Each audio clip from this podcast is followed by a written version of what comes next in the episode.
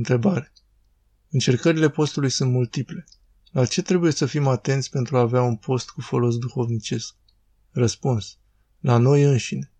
Pentru că dacă suntem atenți la noi înșine, vom ști cum să acționăm către în afară. Întrebare. Pacea este un dar al lui Dumnezeu sau o rezultantă a atitudinilor, vorbelor și faptelor noastre? Răspuns. Amândouă. Este o sinergie. Ne manifestăm libertatea prin faptele noastre și Dumnezeu după aceea ne va da pacea. Întrebare. Am observat că cifra 40 are o semnificație aparte și o întâlnim în multe ocazii în Biblie. Domnul Isus a postit în pustie 40 de zile. S-a înălțat după 40 de zile. Sufletul omului mai stă 40 de zile înainte să se ridice la Domnul. Lăuzia femeii este de 40 de zile. Domnul Isus a fost adus la templu la 40 de zile. A durat 40 de ani pentru evrei ca să ajungă în țara făgăduită lor. Moise a stat 40 de zile în muntele Sinai ca să primească legea scrisă. Este ceva anume legat de acest 40? Răspuns. Și eu am observat acest lucru mai de mult, însă Sfinții Părinți nu au o poziție clară în acest punct. Cineva parcă spunea că atât a trăit Adam înainte de a păcătui. Personal sunt rezervat, nu știu. Un cuvânt de folos aici este lipsa de folos pe care aceste lucruri ne provoacă dacă ne adâncim în el. Ne împodmolim în tot felul de labirinturi și ne pierdem claritatea minții. Întrebare. Dacă am pierdut rugăciunea inimii, este că am pierdut harul? Nu reușesc să o mai spun nici cu voce tare. Răspuns. Harul doar s-a ascuns. Continuă să o spui. Fii constantă în ascultare și program și Domnul te va milui. Întrebare. Oare noi am avut vreodată harul Domnului? Cum cunoaștem asta? Răspuns. Da, însă nu la măsurile sfinților. Însă și sănătatea este dar al lui Dumnezeu. Desigur că știu la ce te referi. Însă acela este ascuns și o să-l afli în timp. Înaintează spiritual. Întrebare. Plătim chiar pentru toate? Dacă le spovedim, tot mai plătim pentru ele? Răspuns. Da, plătim pentru toate. Însă, după cum spuneam, dacă ne provocăm noi însuși durerea, spovedanie este o formă de durere, atunci plata scade. Deci dacă te spovedești, poți să scapi. Întrebare. Când alegerile noastre generează pedagogie divină și când pedeapsă divină? Răspuns. Nu există pedeapsă divină. Există doar pedagogie. Dumnezeu este Tatăl.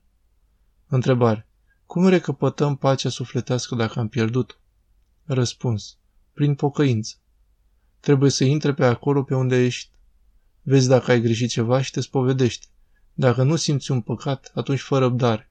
Sunt astfel de perioade de uscăciune. Întrebare. Unde putem citi despre legea duhovnicească? Răspuns. Ava Marcu în Filocalia 1 despre legea duhovnicească.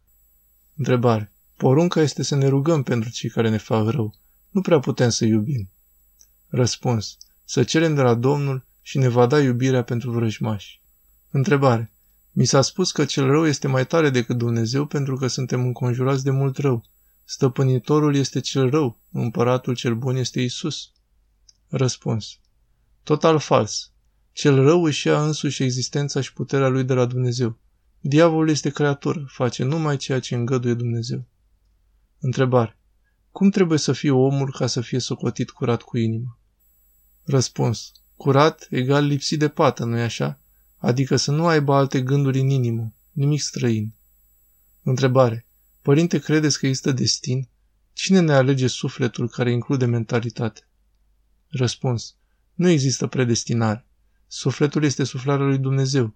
Dumnezeu are un drum în viață pentru fiecare dintre noi, însă noi suntem liberi să alegem. Întrebare. Ce înseamnă binecuvântare? Răspuns. Modul prin care vine harul. Este de fapt acordul instituției harului, adică stare duhovnic. Întrebare.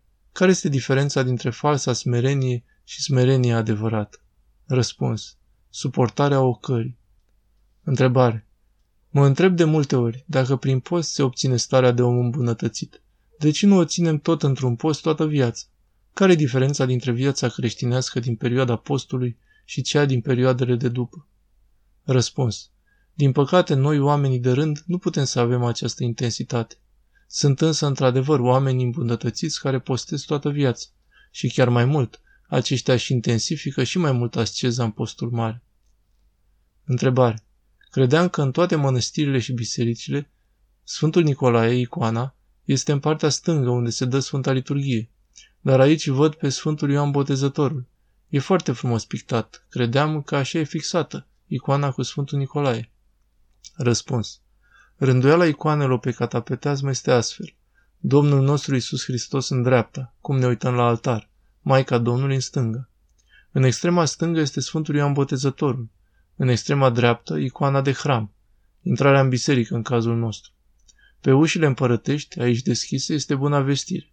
Iar pe ușile diaconești sunt sau Sfinții Arhanghel Mihail și Gavril, ca în cazul nostru, sau Sfinții Arhidiaconi Lavrenti și Ștefan, cei mai sfinți sau mai cei mai cunoscuți diaconi.